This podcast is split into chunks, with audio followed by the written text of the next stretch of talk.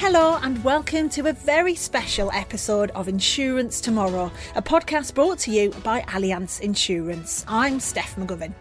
In this series, we discuss some of the most important global trends impacting businesses in the months and years to come and explore how they might affect the insurance industry.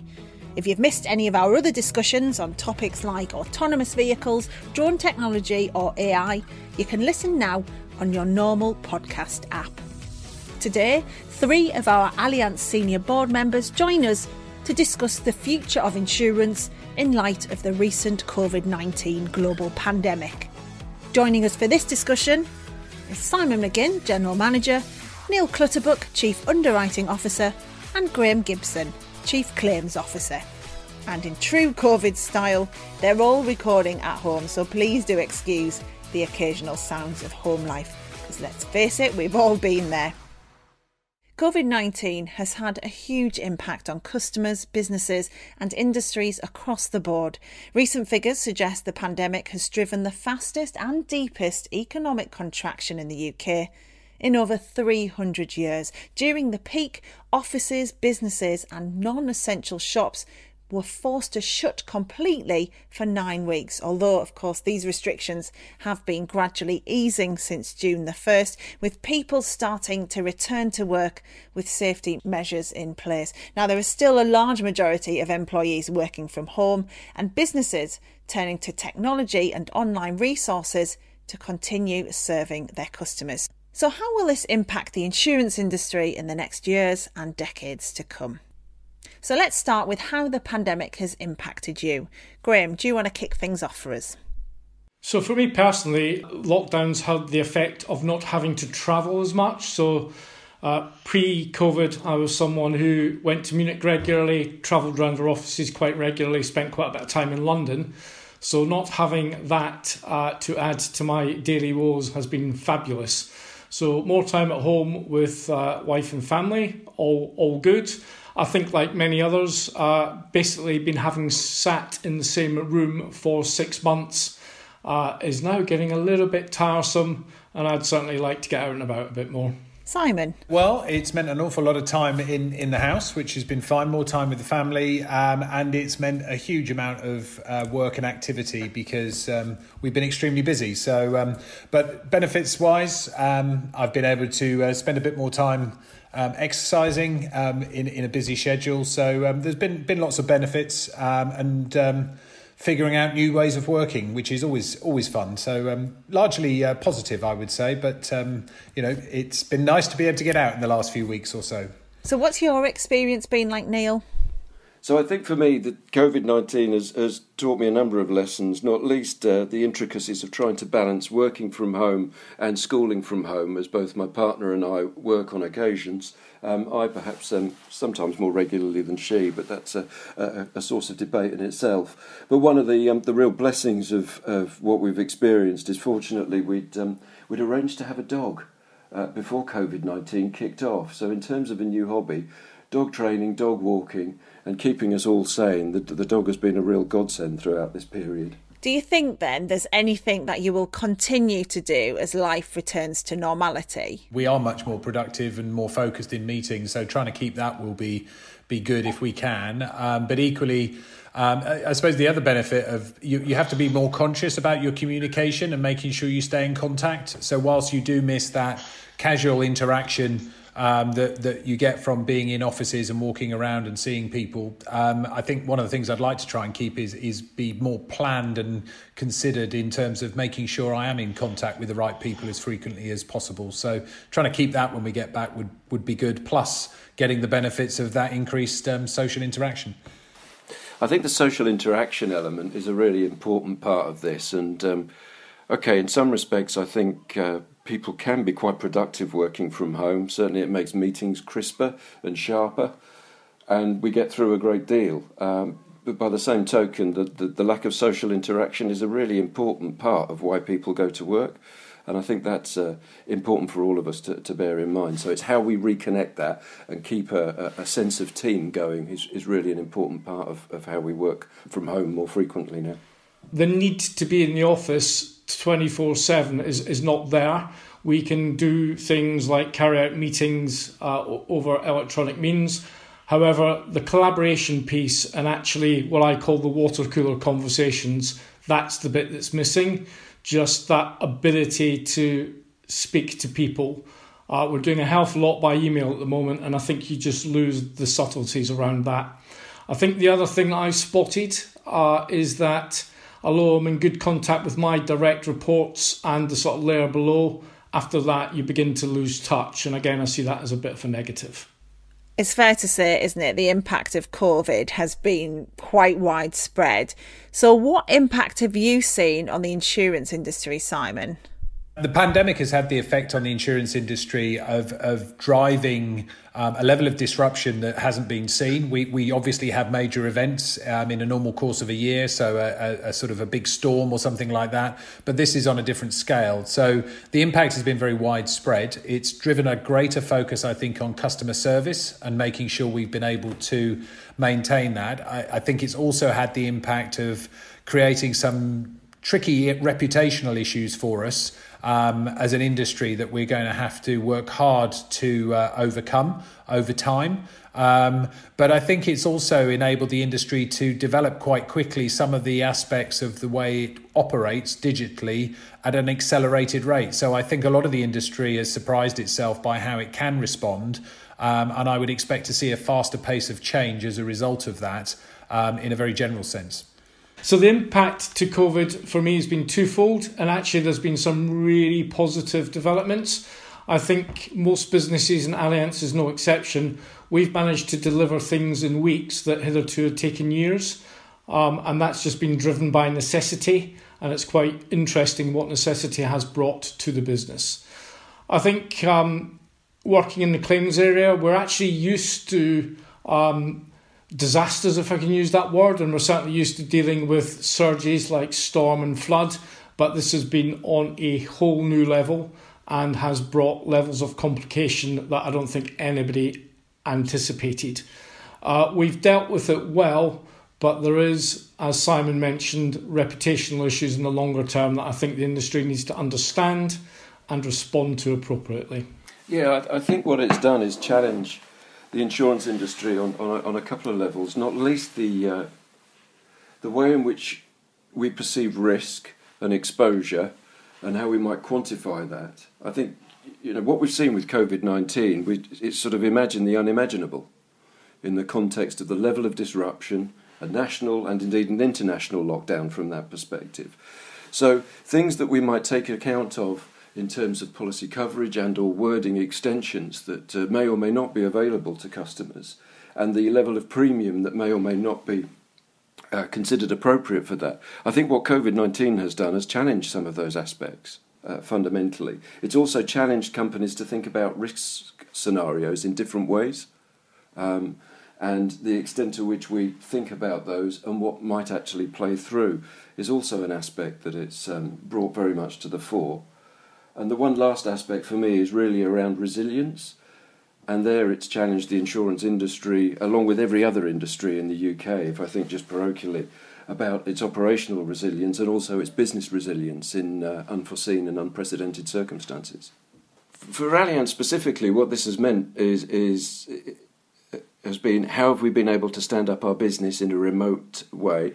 And, and you know, we're very pleased and proud of the team and the way that we've been able to respond. Within a, matter of days, we were up and running 95, 96% in terms of our operational capability. Now, that required a significant um, amount of work, but as, as, as was referenced earlier, our ability to accelerate some of our digital capabilities is something that's been quite astonishing in terms of what we've been able to work through in a, in a very short space of time. So I think there we've, we've fared pretty well, and it's something that we continue to build upon. I think the resilience of the teams has been um, uh, astonishing, and uh, I think they've done a fantastic job in maintaining that customer service and that level of customer contact. But equally, one of the challenges for us now is how do we migrate to the new normal and what the world will look like in the future and how we adapt our business model to accommodate for that. Yeah, in terms of the operational impacts, I think some of the things that have been um, significant to us in, in terms of financial impact, that's that's quite significant. But one of the things I'm very pleased with is the way we've made the decisions to um, pr- provide customers with fulfillment of that promise that we've made by paying out um, on those policies, and we've paid out substantial sums prior to the court case completing. So, so there is a financial impact um, operationally uh, from an underwriting point of view. The the other big impact for us, I think, is is a longer term challenge for us in terms of thinking about how we consider our customers, because we tend to think of them in in broad segments, and actually you know, in terms of sophistication of understanding of the products that are on offer, um, they differ greatly in terms of a firm's ability to absorb and understand what their insurance provides them with. That's no um, slight on an individual within any particular company. It's more about capacity and resource and bandwidth. If you're a large company, you will have people who are able to understand and assess their risk better and ensure they've got appropriate coverage. Whereas if you're an SME, you've got a lot of things to do just to stay afloat, particularly at the moment and therefore assumptions about what may be covered um, do lead to disappointment and that reputational issue we touched on earlier. And I think we have a job of work to do to make sure we communicate more clearly how our products operate, because it is a complex world to insure. But we have to make sure that for the right customer segment, we are clearer in the way in which we communicate the cover we are providing and, and also be very clear about what we're not covering. And, and I think that's a big challenge for the industry because, as I say, um, a balance sheet can take an awful lot of risk, um, but it can't take everything, as Graham referenced earlier, and we need to we need to be clear about what we are and aren't doing. Yeah, I think for me, COVID has shown us uh, ways and means of doing things that again we we couldn't have imagined. So I'm thinking a lot about what does the future look like, not only for Allianz but for our customers, because I think things will be very different and risks will be very different. So a really simple, simple example, and lots of people have been talking about it, is you know, will we all migrate back to offices? I suspect not, not in the way that we did pre-COVID. And therefore, what does that mean? Does that mean that we now need commercial products which provide cover for our customers' employees when they're at home or working in a coffee shop? Travelling has changed, as we've already alluded to. And again, what does that mean for our customers?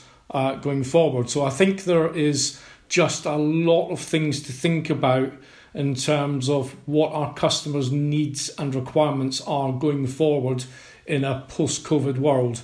And that's tricky to do because I don't think anybody really truly understands where all of this is going to land. So, how do you think society has changed and what impact might this have on the economy? Neil? I think the societal changes that are driven by COVID 19 are quite far reaching and fundamental. We've already touched on, in part, some of the economic impact, but if we just think about the increased working from home, then we have the potential changes in commuting habits, the way that businesses are having to redesign their business model to cope with a post COVID world is also changing the way that we look, about, uh, look at risk and how we might consider that um, not least in terms of social distancing and the range of factors that start to create a new normal.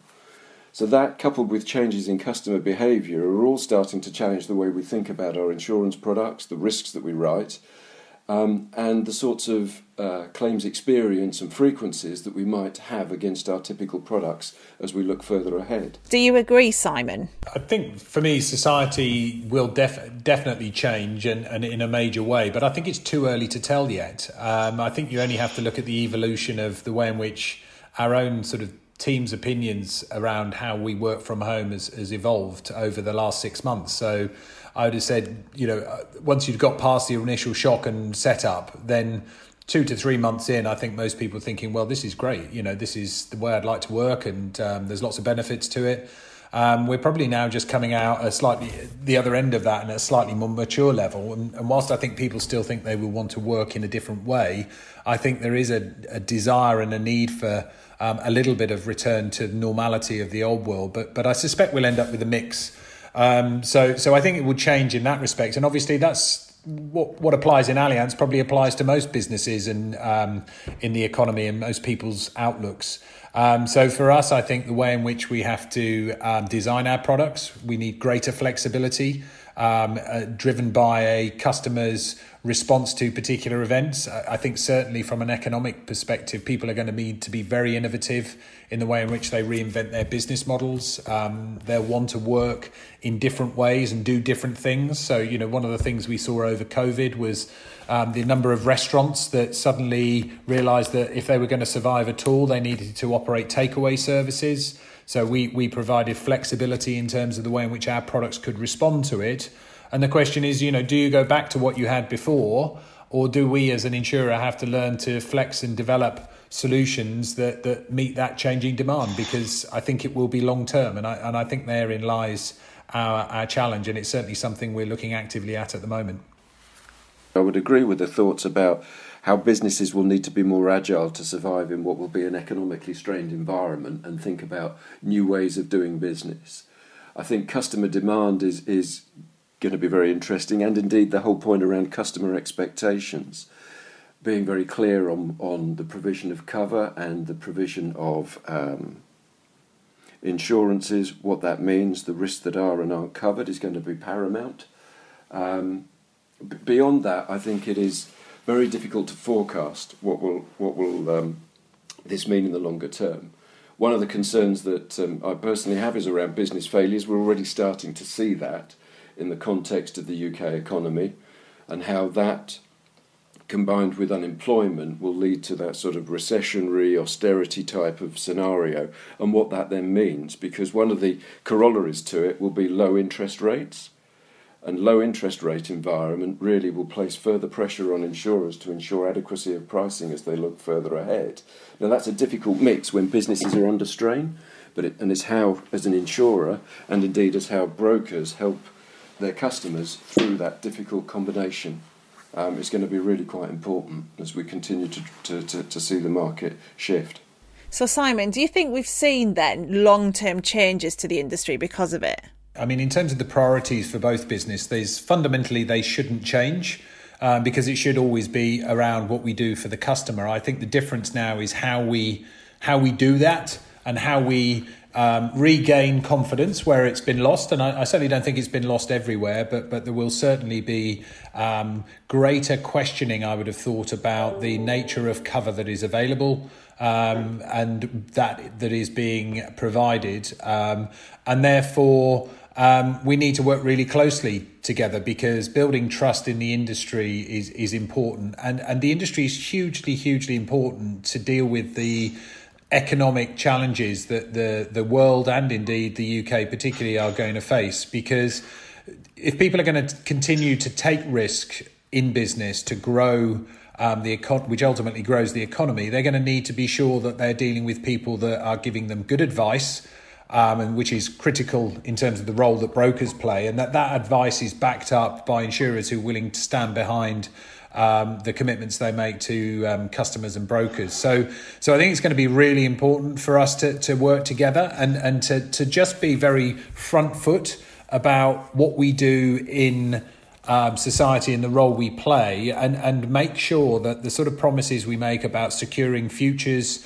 um, for, for customers, businesses, and, and indeed our employees are, are really backed up um, by um, ensuring that we are um, understanding risk and, and providing the sort of solutions that are needed. So, so I think never was there a more important time for us to step up to the plate, um, demonstrate the value that we add, and, and in, in the broker space particularly, there is a real opportunity to secure that foothold in the SME and mid corporate space by providing good advice to customers using quality carriers um, to back up and transfer that risk to. And, and I, I think that's that's the key role I would see for us and a real opportunity in a difficult time. So, Graham, do you think that everything has changed now? So, in many respects, everything's changed, uh, but in other respects, nothing's changed. So, if I look at Allianz, a business that's been in place for 125 years plus, and our long term strategy and plans, very little has actually changed, and we will continue to be here for our customers I'm sure, for another 125 years, and we'll look back at COVID and it will be a sort of blip in time. Right here, right now, it's very different, and uh, COVID dominates everything that we think about. But I was just reflecting on the history of the insurance industry and the part that brokers have played in that. And if you go back to you know Edward Lloyd and coffee shops and P and I clubs, uh, and and thinking about how that encouraged trade around the globe, and then moving forward to things like satellite insurance, the one thing that the insurance industry has been is very innovative and at the forefront of supporting businesses trying out new things and and expanding its sphere of influence. And I think the insurance industry would do well to remember that. And right here, right now, I think brokers could play a massive part in a sort of second wave of innovation to manage what's happening around COVID. Yeah, I'd, I'd agree with that, uh, particularly this theme around innovation. I think if I turn my mind and think about how our customers, end customers, will be feeling in, at this current point in time, we, we will have seen that some businesses will be really struggling. Um, and, and will be looking at different ways to reinvent their businesses. Fundamentally, they'll be looking at ways to try and reduce cost. And then, if I think about the interaction between uh, brokers and and insurers, then there's a real opportunity, I think, for us to innovate in the ways in which we choose to remove cost to try and drive out duplication and perhaps the extent to which um, investments in digital capabilities really come to the fore and help ultimately our end customers in securing value for money um, and solid in, uh, insurance purchases. So I think that's going to be a, a really critical area. I think in other ways, how brokers will, will, will interact with insurers, they'll be looking for strength and stability. So those aspects remain true to this day and, and are probably even more important as we look ahead, given that COVID 19 will have challenged all of our perspectives around risk and the sorts of risks we face into. Could I just come back on that point that Neil made there about that sort of whole digitalisation in terms of how insurers and brokers interact? Because I think that's that's really important. I mean, we are going to be under pressure as everybody in the economy is given um, the the sort of competitive nature of the businesses, but also just the recessionary impacts. And so, finding ways to take out um, unnecessary activity by just combining what we do together and making it more efficient is is really key. And and as we touched on earlier in the discussion, you know what we have seen is an acceleration of digital capabilities being provided, but also importantly the usage of those digital capabilities by customers and brokers. So I, I think that's a really key area for us to work together in. Is is just removing that unnecessary cost and duplication. Um, and working together to, to find more effective ways of servicing our customers. Neil. I think the industry and the broking community can improve the way that it sort of prepares for, for issues such as this. I suppose one of the, the, the key um, insights for me was is, is really around the sort of cognitive dissonance and in terms of the appreciation of risk and then how one chooses to respond to it. What do I mean by that? When a risk scenario occurs, one will typically look to business continuity management and to a way to respond to that. What COVID 19 did was, was challenge the rule book around business continuity management and the setup procedures and the approach to that. And I think all of us have a role here to play in helping our customers think about risk in different ways and prepare their businesses um, to, to, to deal with the unthinkable.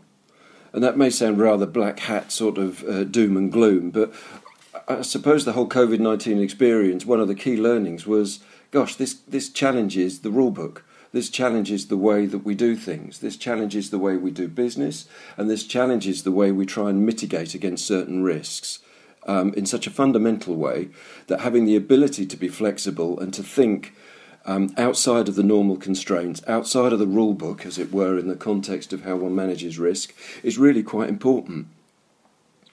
And, and therefore is one of the perhaps the key learnings that we all take take from COVID 19 to think differently about risk and exposure. So, what should brokers be considering then post COVID 19, Simon? So I think I think brokers are going to be under a lot of pressure around advice. Um, I think understanding um, the nature of the products that they've got is going to be critical, and, and I think that might mean a, a narrowing down of their, their choices to make sure that they can provide the the sensible advice and appropriate advice to their customers. Equally, using technology to perhaps provide some of that basic interaction with customers and that basic level advice that that leads the, the human expertise to be deployed where it needs. So so I think I think looking at business models and, and that sounds very grand, but I think it's just simply looking at um, you know how things are done in in your respective offices, um, whether you're a big company or a small one.